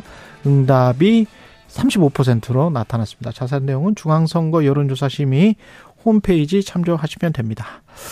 예, 한 번 더 뉴스 경향신문 박순봉 기자와 함께하겠습니다. 안녕하십니까? 네, 안녕하세요. 예, 어제 4차 최저임금위원회가 열렸는데 지금 뭐 별로 논의가 잘 이루어지지 않을 것 같은 상황입니다. 네, 예. 상황들이 안 좋은데 일단 그 정부하고 노조와의 갈등이 좀 큰 상황이잖아요. 그렇죠. 이게 최저임금 위에도 영향을 준다 이렇게 볼 수가 있습니다. 음. 현 정부가 원래 민주노총하고는 좀 갈등이 있었고, 네, 여기 더해서 한국노총도 경사노위, 경제사회노동위원회 불참을 선언한 상태잖아요. 예. 이런 상황이 영향을 주고 있거든요. 그러니까 통상적으로 이 최저임금 위의 구성을 보면은요. 근로자위원, 사용자위원, 공익위원 이렇게 각각 9명씩 27명으로 돼 있는데 근로자위원이 이제 노동자고요. 사용자위원이 사측이고 공익위원이 정부 쪽이거든요. 예. 그러니까 이제 세 개 축이 있어 가지고 노사 간의 갈등이 있으면 정부에서 조율하는 그런 방식으로 운영이 되는데 지금 문제는 오히려 노정 갈등이 더 심하다라는 거죠. 음. 그러니까 앞서서 최저임금이가 초기에 파행됐다 이런 소식도 한 번 더 뉴스에서 전해드린 적이 그렇죠. 있었는데 예. 그때도 이제 노동계 쪽에서는 정부 쪽 그러니까 공익위원들이 사측 편이다 이렇게 봐서 보이콧하고 이랬던 거거든요. 정부 쪽을 공격을 했네요. 네. 예. 그 여기에 더해서 지금 이제 한국노총이 또 경사노위에 불참하기로 했던 그러니까 일종의 트리거라고 할 수 있는 가장 직접적인 원인이 광양제철소 망루를 경찰이 진압하는 그랬습니다. 그런 과정이 있었잖아요. 예. 뭐 요거 이제 다들 아실 텐데 김준영 한국노총 금속노련 사무처장이 이제 음. 경찰 곤봉으로 진압이 돼 가지고 연행이 됐던 그런 사건인데 근데 이제 이게 왜 최저임금이랑 연결이 되냐면 이 김준영 처장 지금 구속돼 있는데 이분이 최저임금위원회 근로자 위원이에요. 아, 진짜 높은 분이었구나. 네. 그래서 이제 예? 거의 대표에서 나간 거죠 한국노총을. 어. 그래서 이제 구속된 상태이기 때문에 예. 최저임금위원회에 참여를 할 수가 없잖아요. 예. 그리고 이 문제를 이제 지난번 회의 때도 근로자위원 쪽에서 문제 제기를 했었고요. 요거 아. 최저임금이 차원에서 성명이라도 좀 내라 뭐 이렇게 압박을 하기도 했었고, 음. 그다음에 여기에 더해서 근로자위원 중에 또 한 명이 류기섭 한국노총 사무총장이거든요. 예. 근데 어제 회의에 또 불참을 했습니다. 왜냐면은 국제노동기구 ILO, ILO에 지금 총회에 참석을 했어요. 아. 근데 여기 가서도 지금 이제 양대 노총, 민주노총이나 한국노총이 지금 하는 얘기들은 윤석열 정부가 노동 탄압을 하고 있다 이런 얘기를 지금 전화로 간 거거든요. 국제노동기구에 그렇죠. 유엔 사람입니다. 예. 그러니까 그러다 보니까 이게 지금 일단은 근로자 위원 두 명, 그러니까 노동계 쪽 위원 두 명이 빠져 있는 상태이기도 하고 음. 관계도 안 좋고 이런 상황들이 같이 있습니다. 그러네요. 그러면 대화를 사실상 잘 하지는 못했을 것 같은데 쟁점은 뭐였습니까? 결국 지금 최저임금이 쟁점은 딱 두 개로 보시면 돼요. 첫 번째는 이제 당연히 최저임금 얼마나 올릴 음. 거냐 말 거냐 요 문제인데 요거는 최저임금은 올해 9,620원인데 노동계는 12,000원으로 올리자는 12,000원. 입장이고요. 경영계는 뭐 액수를 내놓지는 않았는데 뭐 안 놀릴수록 좋다라는 입장이죠. 동결 어, 내지는 어, 소폭 인상 이렇게 예. 입장이 있고요. 음. 이건 기본적으로 하나의 쟁점으로 있는 거고요. 특히 어제 주로 다, 다뤄진 두 번째 쟁점이 업종별 최저임금 차등 적용입니다. 차등 적용? 네, 그러니까 다르게 적용하자라는 예. 건데 경영계 쪽에서 원하는 내용이거든요. 그러니까 음. 쉽게 얘기하면은 뭐 예를 들자면 뭐 편의점 같은 데는 9천 원 해주고 뭐 다른 데 뭐 어디 식당은 만천 원 해주고 이런 식으로 해달라 이렇게 요구를 하는 겁니다. 예. 근데 이거 좀 세부적으로 들어가서 설명을 드리면은 이 차등 적용 방식도 상향식하고 하향식으로 좀 나눠져요. 예. 그러니까 예를 들어서 좀 쉽게 표현하기 위해서 내년도 최저임금이 만 원이라고 이렇게 만 원으로 정해졌다라고 치면은요.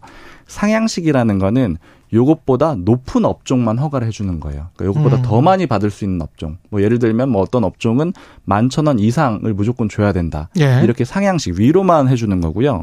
근데 반대로 하향식은 이제 1만 원으로 정해졌더라도 얘보다 낮은 업종을 적용해 줄 수 있도록 예외를 허용을 해주는 거죠. 음. 그러니까 이렇게 들어보면은 상향식은 노동계가 찬성을 할 수가 어, 있는 당연히. 내용이 좋은 예. 내용이에요. 그렇죠. 예. 근데 이제 하향식은 노동계에서 받아들일 수 없는 내용이고요.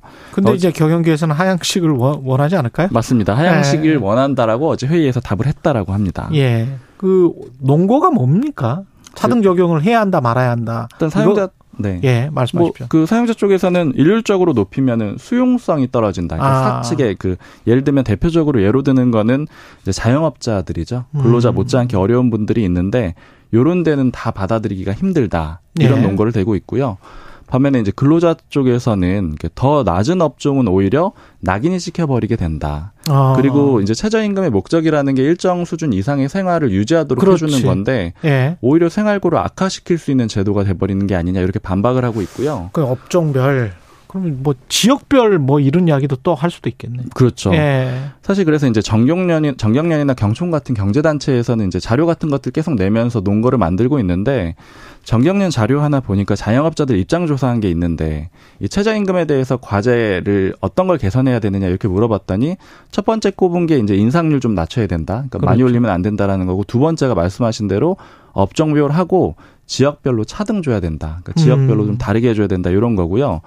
또 근로자 위원들 자료 보면은 OECD 회원국 중에 최저임금 제도를 차등해서 적용하는 나라가 그러니까 최저임금 제도 하는 나라가 30개국이고 차등해서 적용하는 나라가 19개다. 그러니까 해외에서도 음. 많이 한다 이런 논거를, 논거를 들고 있는데 예. 반면에 또 한국노총 자료도 봤거든요. 예. 그랬더니 업종별로 이제 이렇게 차등 적용하는 게 유래 자체가 처음에 점차 점차 넓혀왔던 거거든요. 그러니까 그런 과정에서 생겨났을 뿐이고 지금은 사문화됐다. 이게 첫 번째 논거고요. 두 번째로 이제 그 근로자 위원들이 제시한 자료 중에서 독일, 스위스 이런 나라들도 들어가 있는데 차등 적용하는 나라들이요. 예. 근데 이런 데는 상향식이라는 거예요. 그러니까 이게 상향식. 이런, 네, 그러니까 예. 근로자 위원들이 말하는 이렇게 이제 나, 더 낮추는 방식이 아니라 아. 더 많이 주는 업종을 차등하는 아. 그런 방식이다. 그러니까 다르 다. 이렇게 좀 반박을 하고 있는 상황입니다. 원래 기본 베이스는 지금처럼 정하고 거기에 더 줄 수 있다. 더 줄 수 있는 업종을 차등한다라는 그런 의미가 다르다라는 거죠. 이렇게 그러네. 좀 입장이 다릅니다. 예. 시한이 지금 최저임금 같은 경우는 시한이 있어요? 있습니다. 예. 예. 법적으로는 8월 5일까지 고시하도록 돼 있거든요. 8월 5일까지. 그래서 이제 7월 중순까지는 적어도 심의를 맞춰야 되고 사실은 뭐 장관 결제도 있고 여러 가지 과정들이 있거든요. 음. 지금 시간적으로는 굉장히 좀 빡빡한 만만치 않은 그런 상태입니다. 그렇군요. 주니보리 님이 편의점 사장보다 알바가 더 많이 벌어가는 상황입니다. 최저임금 올리면 자영업자 다 죽습니다. 이분이 뭐 과장하시는 게 아니고 저도 한번 취재를 해보니까 음. 이런 경우가 진짜 꽤 있어요. 예, 실제로 편의점 사장이 그런 경우가 있고 반면에 4826님은 어, 적정한 수준의 임금 보장하는 게 좋다고 봅니다. 최저임금 취지는 지켜줘야죠. 이렇게 음. 말씀하셨습니다. 지금까지 경향신문 박순봉 기자였습니다. 고맙습니다. 감사합니다. 네.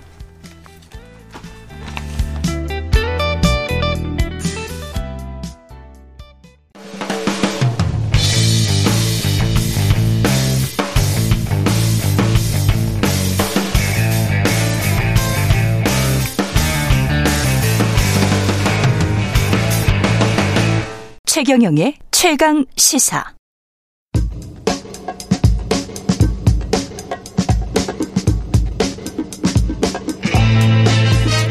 네, 우리가 접하는 뉴스의 태초부터 지금까지 뉴스 일대기를 쫙 살펴봅니다. 뉴스톱 김준일 수석 에디터, KBS 박대기 기자, 그들의 전지적 시점으로 분석하는 뉴스 일대기 지금부터 시작하겠습니다. 안녕하십니까? 네, 안녕하세요. 예, BTS 10주년입니다. 10주년. 네. 예, 10주년 오늘이에요? 어제입니다. 네. 어제입니까? 예, 네. 큰일 날 뻔했네. 예, 방탄소년단 10주년 관련해서 오디오를 예, 깜짝 놀라실 겁니다. 예, 방탄소년단 10주년 기념 오디오 한번 들어보겠습니다.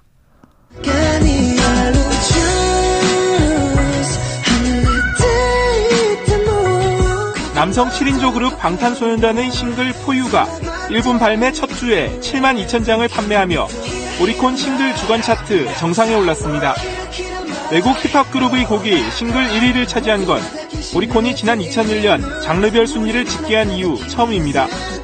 이번 싱글 음반에는 호르몬 전쟁과 렛미노의 일본어 네. 버전 등이 누구 목소리인지 들리시죠? 예, 박대기 기자 2015년 6월 24일 방탄소년단 일본 오리콘 차트 1위 보도. 예. 뿌듯하십니까? 아 이게 사실 예. 저도 그 보도 당시에는 몰랐는데 예. 이후에 그 댓글을 달아주시는 팬분들의 예. 그런 말씀으로는 예. 예, 공중파 뉴스에서 네. 이 방탄소년단이 등장한 게 그때 처음이었다. 아, 지상파에 아. 최초의 보도를 했다? 예. 내가 암이 단독 보도한 사람이다. 어, 박대기가 키웠네. 그거는 절대로 아니고요. 말씀 조심하셔야 되는데, 절대로 아니고요. 큰일 난다, 지금. 예, 예. 절대로 아니고요. 실력 예. 있는, 당연히 이제 예. 그런 실력이 있는 밴드였는데, 예. 당시에 이제 우리나라에서는. 오리콘, 오리콘 차트 네, 1위가 처음이었어요? 어 일본 차트에서 1위 한 우리나라 그 가수들은 가수는 많이 있었는데 네.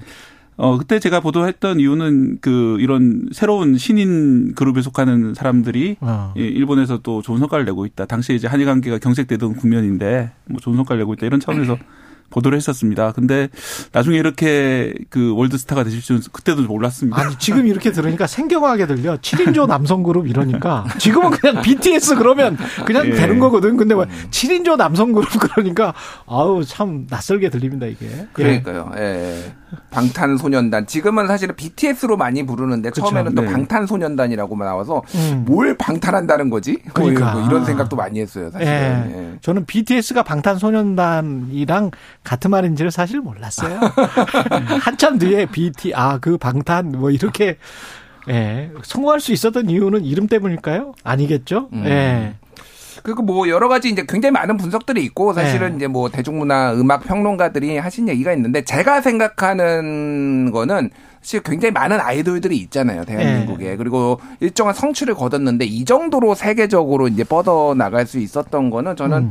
스토리텔링인 것 같아요 첫 번째가 예 네. 그러니까 이게 사실은 그 멤버들 하나하나게 각각의 고유의 이야기가 음. 있고 그게 또 앨범에도 담기고 그 가사에도 담겼거든요. 네. 그러니까 이거에 대해서 어떤 그 이제 팬들 이런 분들이 굉장히 공감하고 내 얘기 같이 느끼고 같이 성장한다라는 느낌. 그래서 그렇지. 이 아미라는 게 다른 팬덤하고도 비슷한 부분도 있지만 굉장히 달랐던 부분이 그거에 대해서 그런 개인들의 성장에 대해서 굉장히 전폭적으로 지지를 해주고 어. 기획사가 또 너무 과도하게 뭐 이를테면은 뭐 혹사를 시킨다든지 이런 것들에 대해서 반대하는 목소리를 직접 내고 막 이런 그러니까 뭐 그렇게 했다라는 게 아니라 아. 다른 아이돌 그룹처럼 전철을 밟으면 안 된다. 너무 단기간 내에 이거를 다 뽀, 소위 그 속된 말로 뽑아 먹으려고 하지 말고 어. 좀 장기간 이렇게 클 수 있게 할 네. 그런 팬들의 support들 이런 것들이 좀 종합적으로 어우러진 게 아닌가 그렇게 보여집니다. 어. 가장 중요한 건 사실 가수기 때문에 음악이겠죠. 네. 음악이 소구력이 있고 음. 가창력이라든지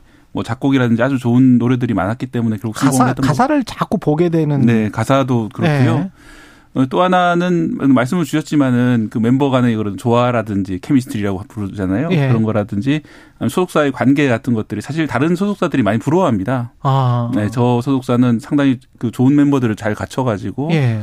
예, 별다른 마찰 없이 지금까지 계속 활동해 왔다 이런 것들에 대해서 그런 부러워하는 그런 내서는 방시역의 진정한 뚝심 리더십이 있는 것 같아요. 굉장히 네. 대단한데 그 요즘 화, 제가 되는 게 있어요. 네. 예전에 그 방탄소년단 BTS가 처음 나왔을 때 방시혁 대표가 알려보려고 네. 이런저런 예능에 나가가지고 막 활약하면서 본인이 춤도 추고 네. 야 이게 언제적 지금 대한민국 대표 부자가 됐는데 방시혁이 저런 시절도 있었구나 막 이게 참 네. 대단했다 그런 생각이 들더라고요. 네. 그 성장의 역사를 한번 짚어주세요. 네 사실 그 말씀하셨지만 방시혁 대표가 작곡가로는 유명한 사람이었지만은 네, 유명한 이 만들었던 네. 그 처음 소속사가 빅히트 엔터테인먼트거든요.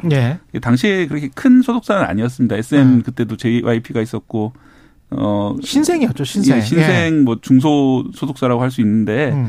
그래서 흑수저 아이돌이라는 애칭이 있었습니다 처음에는 맞아요 그러니까 예. SM 출신이나 뭐 이런 YP 뭐냐 JYP나 이런 데가 아니다 뭐 이런 이렇게 해서 그러다가 이제 21세기 비틀즈까지 이렇게 성장을 한 것인데 네. 데뷔한 날짜는 2013년 6월 13일 날 첫 번째 싱글 앨범 싱글 앨범 이럴 때쫙 예. 나와주면 좋은데 이고요.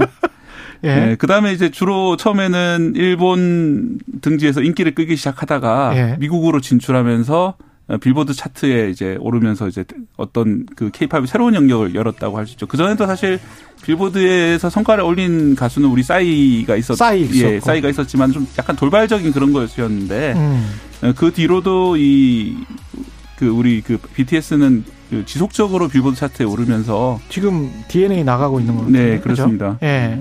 예, 그러면서 이제 그 그냥 일시적인 붐이 아니라 하나의 그 케이팝이 하나의 주류 문화 중의 하나로 성장하는데 큰 기여를 한 그런 그룹이 되겠습니다. DNA, Fake Love, Fake Love도 뭐 어, 핫100 지금 Top10 네. 장벽을 넘어섰고 그죠? 다이너마이트, 다이너마이트는 다이너마이트 한번 들려주시면 안 돼요? 예. 다이마, 다이너마이트도 계속 나가 나갈 거죠? 예. 예. 개인적으로는 다이너마이트가 좋은 것 같습니다. 뭐, 어떤 노래 좋아하세요? 저는 사실 네. BTS 노래를 많이 네. 못 들었어요. 못 들었어요? 예, 예. 네. 그래서 굉장히 지탄을 많이 받았습니다. 네. 근데 저도 개인적으로 다이너마이트를 좀 좋아해요. 이 중에서는. 예. 네. 알겠습니다. 그 BTS가 쏘아올린 뭐 여러 가지 비, 미국 빌보드 기록 현황이랄지 뭐 이런 것들이 있고 그것도 그거지만 BTS는 이제 K-팝을 넘어서 다른 BTS만의 그 이름이 따로 있는 것 같습니다. 그래서 음. BTS의 성공 요인과 활용 방안이라는 무슨 보고서까지 경제연구원에서 나온 적이 있는데 예. 그 정도입니까? 2019년에 이제 예. 나온 현대경제연구원에서 나온 거고요. 사실 음. 여기 말고도 이런저런 연구원에서 여러 개 냈어요. 동아시아 연구원에서도 내고 뭐 내서 왜냐면은 이게 이제 경제적 성과가 또 워낙 눈부셨기 때문에 이제 한마디로 얘기하면은 BTS 제2의 BTS를 키워야 된다 대한민국이 그러면 정책적으로 음. 정부는 무엇을 해야 되는가 뭐 이런 제언들이 이제 경제연구원 이런 데서 많이 쏟아진 거죠. 음. 그래서 여기에서 이제 현대경제연구원에서 꼽은 거는 이제 크게 보면 네 가지를 이제 뭐 다이아몬드 분석을 했어요. 뭐 다이아몬드 분석이라는 분석 분석 방법이 있는데 생산 조건, 수요 조건, 연관 산업, 기업 전략 뭐 네 가지를 했는데 크게 보면은 멤버 개개인의 역량, 음. 생산 조건은 그 기획사의 역할, 그리고 수요 조건은 밀레니얼 세대의 등장, 그리고 해외 음악 시장의 성, 어, 성장, 예. 예, 연관 산업은 디지털 콘텐츠 산업과 한류 문화 산업의 발전, 그리고 뭐 기업 전략은 음악 콘텐츠와 팬클럽 아미 뭐 이렇게 꼽았는데 그러니까 쉽게 얘기를 하면은 어 해외 요인을 얘기를 하자면은 이제 스트리밍 서비스가 상당히 발달을 하면서 음. 이게 굉장히 그러니까 저변 음악 시장이 음반 판매는 줄었지만 굉장히 늘어났다라는 거예요. 그리고 그렇죠. 유튜브의 네. 등장 이런 것들이 굉장히 해외 팬들이 쉽게 다른 나라의 문화를 접할 수 있게 음. 이렇게 만들었다라는 그런 이제 뭐 미디어의 변화 이런 것도 있는데 앞에 얘기했듯이 멤버 개개인의 역량이라든지 이런 것들이 상당히 이제 영향 끼쳤다라고 보면 될 것 같고 KBS 라디오에서 예전에 어 여론조사를 했더라고요. KBS 월드 라디오에서 세계의 22,734명한테 BTS 경쟁력 설문조사를 했어요. 그런데 노래 노래 가사가 30점 30.07% 그리고 네. 멤버들의 성격 26.9%, 안무 및 퍼포먼스가 18.7% 이런 네. 순서대로 나왔어요. 그러니까 노래 가사가 굉장히 중요했다. 음. 그리고 안무도 뭐 당연히 중요했다. 이런 그리고 개인의 캐릭터도 중요했다. 뭐 이런 것들이 성공 요인으로 뽑히고 있습니다. 한국은 BTS 덕을 진짜 많이 보는 것 같아요. 여행하시는 분들한테 네. 이야기 들어보니까 미국이나 유럽에서 BTS 뭐 남미도 마찬가지고요. 그냥 한국인이라고 하면 BTS를 무조건 물어볼 정도니까 이건 뭐 어느덧 레벨이 된 거죠. 지금 또 다른 그, 수준. 예, 네. 10년 맞아가지고 서울에서 네. 서울로 이제 와가지고 여러 음. 이제 BTS 관련된 이른바 성지들 찾아다니시는 그 외국 관광객들 많으시고요. 네. 그리고 이 막내 멤버가 전국인데 그 부산 만덕동 출신이시거든요. 음. 제가 강조드린 이유는 저도 이제 어릴 때 제 고향이 부산 만덕동. 부산 만덕동이에요? 만덕동인데요. 아, 어, 어 키우셨나요? 아니, 이런 식으로 이제 지연을 강조를 하고 아, 있습니다. 근데 제 아, 말씀은 예. 부산에서 되게 조용한 동네, 한적한 동네예요. 아, 주 예. 조용한 그런 그 주택가인데, 예. 어, 저희 동네에 제가 보던 그 동네 식당이 그 세계적인 관광 명소화되고. 아, 돼버렸어요. 네, 그리고 저희 동네 뒷산에 이제 병풍암이라고 이제 조그만 암, 자가 있는데요. 네. 거기까지도 그 외국 잡지에서 예, 잡지에 취재를 하러 왔고 외국 관광객도 많이 몰리고 있다 이제 뉴스를 봤는데요. 참 이게 그 사실 문화 산업이라는 게 이런 식으로 파급력이 참 크구나 우리가 다시 한번 느꼈습니다. 근데 진짜 BTS가 그 선한 영향력을 주고 있다 이런 말을 많이 하잖아요. 근데 예. 요거 하나만 좀 지적하고 싶은데 그 성지라고 해가지고 돌아다니고 그쪽 주변에 이제 음식 먹고 뭐 전 세계에서 몰려와서 이러는데 제발 좀 그 K 바가지라는 말이 안 나오게끔 예. 그 호텔이든 모텔이든 뭐 주변의 식당이든 너무 심하다고 지금 그런 이야기를 좀 들었어요. 그건 아니지. 만덕동은 그렇지 않을 겁니다. 아, 만덕, 막 부산 만덕동으로 그러면 자주 네. 가시든지. 근데 뭔가 좀 문제가 많다 이런 이야기들이 인터넷에 올라오고 있는데 이건 좀 살펴봐야 될 것 같습니다. 아, 그럼요. 네. 이 부분은 자정도 필요하고 그렇죠. 정부에서도 좀 일정 정도 개도 뭐, 뭐 단속까지는 몰라도 예. 궤도를 좀 하해서 이런 것들이 그 길게 보고 사실 오래 가야 되거든. 오래 가야 되거든요. 예. 다음에 다음에 안 와요. 그러면 그러니까요. 다음에 계속 와야 되는데. 근데 아까 제가 선한 영향력 이야기했습니다만 그 메시지가 있지 않습니까? 예. 예. 그러니까 가사에 이게 적절한 비유인지는 모르겠으나 제가 음. 제때 제가 문화적 충격을 받았던 거는 서태지와 아이들이었거든요. 그렇죠. 서태지와 아이들이 다른 그러니까 아이돌의 시작이었고 다른 그룹하고 달랐던 게 굉장히 이 가사에서 음. 굉장히 음. 다른 뭐 이를테면은 뭐 컴백홈이라든지 막 이런 것들이 있잖아요. 그러니까 음. BTS도 그래서 저는 잘 되는 것 같고 오래 가는 것 같아요. 그런 음. 부분에 있어서 본인들이 또 지속적으로 평화에 대한 메시지 이런 것들을 내고 뭐 유엔에서 활동을 한다든지 코로나 때 어려웠던 사람들한테 또 그렇지. 희망을 주는 뭐 노래라든지 이런 활동들을 하는 것이 이게 또 팬들한테는 또 굉장한 자부심을 주거든요. 그렇죠. 내가 이, 이 그룹을 지지하고 응원하는 것이 세계 평화에도 기여하고 음. 여러 가지로 큰 도움이 된다. 이런 것들이 굉장히 크게 좀 선순환 구조로 이렇게 만든 좋은 이런 어, 환경을 만드는 것 같아요. 예. 그리고 색 도 이 보라해라는 이야기가 있잖아요. 방탄소년단하고 네. 아미 사이에. 예. 근데 이 보라색을 상징적으로 넣었다는 게 이 퍼플이 가지고 있는 사실 현대사적 의미가 있기 때문에 음. 뭐 자유랄지 무지개색이랄지 개방된 사회랄지 선진 사회 우리가 그 자유로운 사회 음. 그야말로 그런 어떤 해방감 같은 거를 주는 측면도 있는 것 같고 좀 BTS는 좀 다른 것 같습니다. 그런 측면에서. 네, 그런 예. 단순한 이제 음악인이라기보다는 예. 아티스트로서의 자의식 같은 그렇지. 것들이 있기 때문에 예, 맞습니다. 다른 것이고 또 하나 말씀드릴 예. 것은 이것은 물론 이제 세계 음악계의 흐름을 이은 거기도 하지만은 우리나라의 어떤 그 문화적 전통의 연속이기도 해요. 음. 예를 들어서 그 방시혁 씨는 유지아 음악제 출신이거든요. 아. 그 우리나라의 아. 대표적인 그 싱어송라이터셨죠. 예. 예. 그런 어떤 그 우리나라의 80년대, 70년대, 70년대 이어지는 어떤 새로운 음악에 대한 그런 열망 이런 것들의 전통을 이어가는 차원에서 예, 저는 이게 성공이 있었다고 생각하고요. 그런 의미에서 물론 이런 아이돌의 성공도 참 대단한 것이지만은 그 외의 다른 음악들로도 좀 더 많이 진출해야 되지 않을까 세계 무대에 예. 그런 기회들이 많이 주어졌으면 좋겠습니다. 마지막으로 김준일 대표. 예. 예. 그 K-팝이라고 K라는 수식어가 지겹지 않냐 스페인 언론과의 인터뷰에서 K는 음. 품질 보장 라벨이다 이런 아. 얘기를 했었어요. 저는 이거에 보고 굉장한 큰 어, 뭐라고 뿌듯하네. 자부심, 뿌듯함을 느꼈어요. 예. 그러니까 이런 노력들이 좀 있어야 되고 그런 예. K가 자부심이 될 수 있도록 대중문화 관계자들도 팬들도 같이 노력을 해야 되지 않을까. 음. 뭐 속된 말로 국뽕이 좀 차올랐습니다. 아. 이 국뽕을 유지할 수 있도록 예. 좀 노력해 주셨으면 좋을 가슴이 것 같아요. 가슴이 벅차오릅니다. 예. 예. 뉴스톱 김준일 수석 에디터 KBS 박대기 기자였는데 아 제가 까먹은 게 있습니다. 박대기 기자가 낮 12시 20분부터 방송되는 KBS 일라디오 최영일의 시사본부 일일 하루 진행을 오늘 하시죠? 네, 오늘 하루만입니다. 예. 많이 응원해 주시고 지금 저 떨린다고 하니까요. 많이 응원해 주십시오. 예, 고맙습니다. 감사합니다. 예, KBS 라디오 최근의 최강시사 듣고 계신 지금 시각 8시 45분입니다.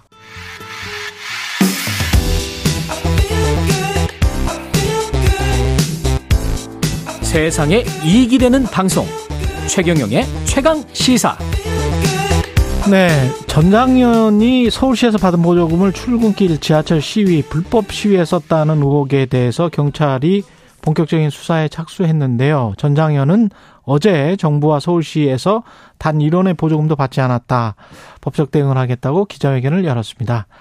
박경석 전장현 대표 직접 스튜디오에 나와주셨습니다. 안녕하세요. 네, 안녕하십니까. 반갑습니다. 예, 뭐 단 1원의 보조금도 받지 않았다. 네네. 예, 이게 어떤 의미인가요? 어, 전국 장애인 차별 철폐 연대는 네. 임의단체입니다. 임의단체. 임의단체라는 것은 시민단체 중에 임의단체가 있고 예. 그리고 비영리 민간단체가 있고요. 그렇죠. 그리고 법적으로 등록하는 법인단체가 예. 있고. 그런 예. 것들이 있는데 저희는 임의단체고요. 예. 저희가 임의단체를 하는 이유는 음. 정부로부터 어떠한 보조금이나 사업비를 받지 않기 위한 조치로서의 저희의 정체성이 있습니다. 아. 그런데 거기다가 받았다고 하시니 참 팩트 자체가 틀렸다. 받으려고 생각도 없는 단체에게 받았다고 아. 이렇게 허위 사실을 유포하고 계시니 네.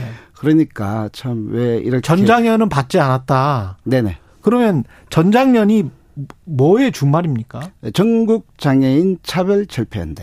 전국 장애인 차별, 차별 철폐 연대거든요. 예, 준말이. 예, 전국 장애인 차, 차별 철폐 예, 연대인데 예. 그러면 전국 장애인 차별 철폐 연대에 네. 협력 단체들이 있습니까? 그렇죠. 소속 단체 회원이죠. 저희는 예. 개인 회원이 있고 그리고 단체 회원이 있습니다. 아 개인 회원이 있고 단체 네, 회원이 네, 이렇게 있습니다. 예.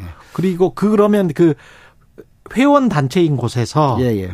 거기에서 정부 보조금은 받은 적은 있습니까? 많이 받고 있죠. 아, 왜냐하면 거기에서. 그 예. 회원 단체는 음. 자기의 목적하는 바로서의 자기 정체성이 있습니다. 음. 예를 들어서 장애인 자립생활센터가 있어요. 예. 거기는 장애인 복지법에서 규정한 단체고요. 그렇죠. 그리고 거기에 따라서 국가 보조금을 주도록 법적으로 정해져 있습니다. 음. 그러면 그 사업비를 받는 거예요. 예. 그래서 그 사업을 하는 곳입니다. 그렇군요. 그런데 그것을 전장현이 받았다 이렇게 이야기하면 매우 곤란하고요. 예. 그리고 그 예를 하나 좀 들어볼게요. 예. 저희가 이 유엔 장애인 권리 협약 아십니까? 예. 그 유엔 장애인 권리 협약 아십니까? 예. 예. 거기에 장애인들은 시설이 아니라 지역에서 살도록 이렇게 탈시설을 권고하고 있습니다. 대한민국 그렇죠. 정부에. 예, 예. 그런데 그 탈시설 용어조차도 반대하는 음. 이러한 어, 한국장애인 복지시설 협회가 있어요. 거기는 예. 민법 32조에 따라서 법으로 규정한 단체인데요. 예. 회원 단체가 900개가 넘습니다. 예. 거기에 이제 대략 그 900개가 넘는 그 회원 단체에 국고 9천억이 들어갑니다.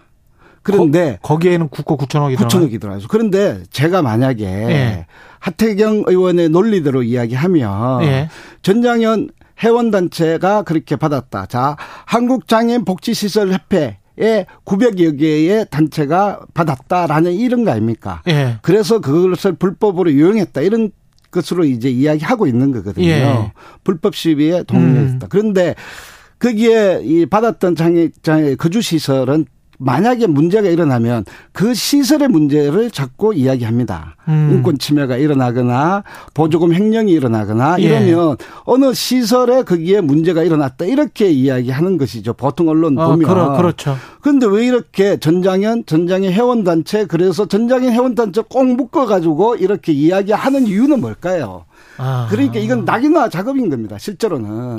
그러면 과거에 뭐 삼성이나 LG나 현대차가 네. 전국 경제인 연합회에 소속이 돼 있던 기업이잖아요. 그렇죠. 근데 삼성이나 LG나 뭐 현대차에서 뭐 나쁜 일이 있었다. 그럼 그게 나쁘다고 하는 거죠. 거기가 나쁘다고 해야 되는데 왜 정경련을 나쁘다고 하느냐. 뭐 네. 지금 이런 논리를 네, 말씀하시죠. 그하고 비슷한 겁니다. 그런데 네. 한국 지체장애인 협회가 또 있어요. 거기에 보면 네. 윤석열 대통령을 공식적으로 지지 후보 때 지지한 단체입니다. 어. 정치 활동한 조직이에요. 어. 그거 한번 수사해 보시라고 좀 공고하고 싶은데요. 어. 그런데 거기에서도 대략 한 해 국고 보조금이 3천억을 받고 있습니다. 한 해만. 아. 그런데 거기에는 네. 지부, 지회, 거기에서 일어나는 수많은 인권 침해가 있고요. 음. 그리고 거기에 단체장들이 뉴스에 뜨면요. 수억 원을 해먹었다 이런 것이 있어요. 음. 왜 거기에 대해서는 이런 망고하지 않고. 야, 그, 아 대선 때 예. 윤석열 후보를, 후보를 지지했던 공식적으로. 그런 단체 연합회에 관해서는 이야기를 하지 않고 그게는 지부 지회 관계이기 때문에 인사권과 네. 그리고 또 거기에 예산의 감독권들이 다 있는 곳입니다. 그런데 그 지부에서 일어났던 이런 모든 횡령, 비리, 인권 침해 얼마 전에도 거기에 소속 단체의 대표가 또 네. 구속되기도 했어요. 이 문제에 대해서는 보조금 중단을 왜 안 하시는지요?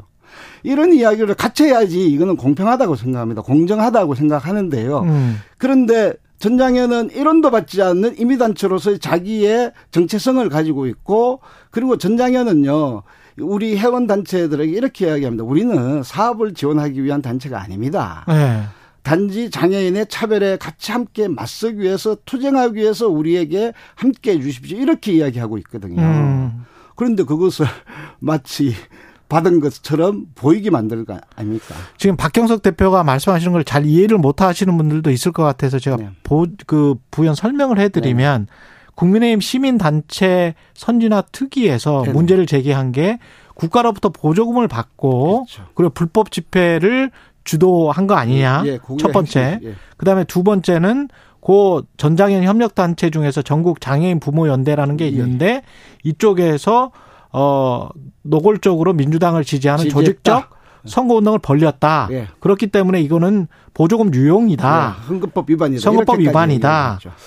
이 두 문제에 관해 관해서 지금 나름의 답변을 하신 거잖아요. 맞습니다. 예. 그래서 왜 다른 단체들 윤석열 후보를 지지했던 다른 음. 지체인 장애인 단체에 관해서는 아무런 지지를 지, 저 지적을 하지 않는 않느냐? 예, 공평하지 않다. 공평하지 않다. 공정하지 않다. 예, 그렇게 이게 좌표 찍고 낙인하는 거고 그게 전장현을 이 이렇게 이야기하고 있다라고 음. 생각합니다. 이게 슬픈 현실이에요. 어떻게 보면. 그러면 완전히 이제 정치적으로 우리를 낙인 찍어서 네. 그 정치 뭐 정당이니까 정치적인 집단이겠죠. 그렇죠. 오히려 정치적인 집단이 우리 같은 시민단체를 낙인 찍어서 네. 정치적 집단으로 어 매도하려고 하는 어떤 의도다. 예. 아 그렇게 충분히 보여지고 있습니다. 그렇게 충분히 보여주고 있다. 예. 예. 거기에 대해서 예. 하태경 의원은 답변을 하셔야지 좋을 것 같아요. 그 불법 집회와 관련해서는 네. 돈을 불법 집회하라고 쓴 거는 아니지 않느냐. 예, 예. 국민의힘은 그렇게 이야기하고 있지 않습니까? 아, 국민의힘이 사법부입니까? 어. 판사입니까? 그렇잖아요. 예. 자기들이 불법 집회라고 이미 판사처럼 판결했어요. 예. 예.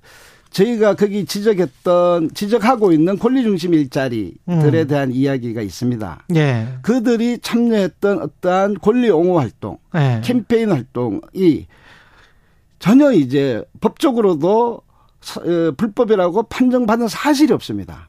어. 그런데 왜 자기들이 불법이라고 먼저 규정해 놓고 있습니까?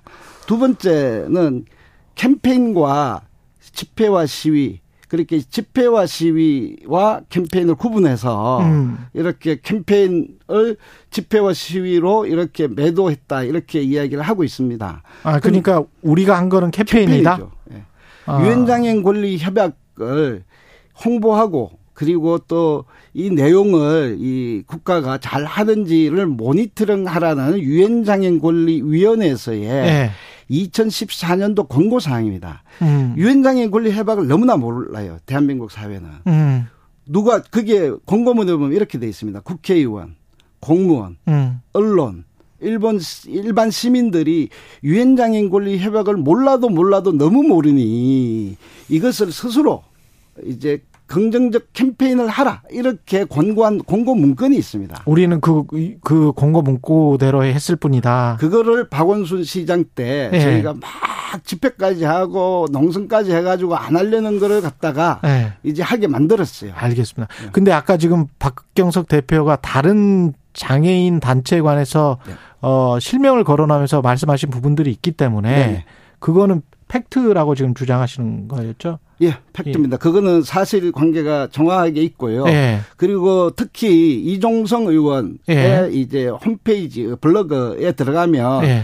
이종성 의원은 한국지체장애인협회 사무총장 전 출신입니다. 예. 그분의 홈페이지에 블로그에 그렇게 지체장애인협회는 각 지역에 있는 지체장애인협회는 윤석열 대통령 후보를 지지합니다. 이렇게까지 적혀 있습니다. 알겠습니다. 혹시 그 관련해서 이 단체도 반론이 충분히 있을 수 있을 것 같으니까요. 그 반론이 있다면 저희한테 연락을 주시면 네네. 그러면은 반론, 을 받아주시죠. 예, 반론권을 보장해 드리겠습니다. 지금 사실은 하태경 의원이 말한 것에 관해서 좀 화가 나신 것 같아요.